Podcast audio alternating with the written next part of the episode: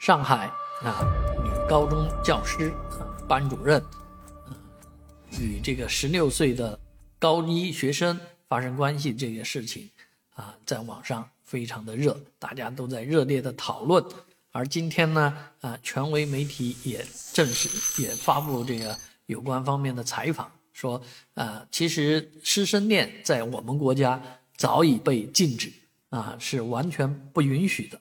啊有相关规定，明文规定是不能够发生这样的事情的，更何况还发生啊那些关系出轨啊，这是不合适的啊，不应该的。当然也有人说，你看人家马克龙和自己的老婆就是啊，当初学校中学里面的师生恋啊啊，也结为结出正果了啊。但是在中国来讲呢啊，这方面的。案例其实是非常之多，之所以能够出台这样的政策，就是因为有太多这样的事情，而这些事情都影响了师德师风的建设，影响了校园正常的环境，啊，甚至于我说到这个贵阳的一起这样的类似案件呢，还发生了学生和学生之间的这个呃杀人事件，啊，所以那这样的事情呢，我们是不期望发生的，但是如果发生了，啊，当然。啊，应该大家啊，这个当事方来讲的话，就必须要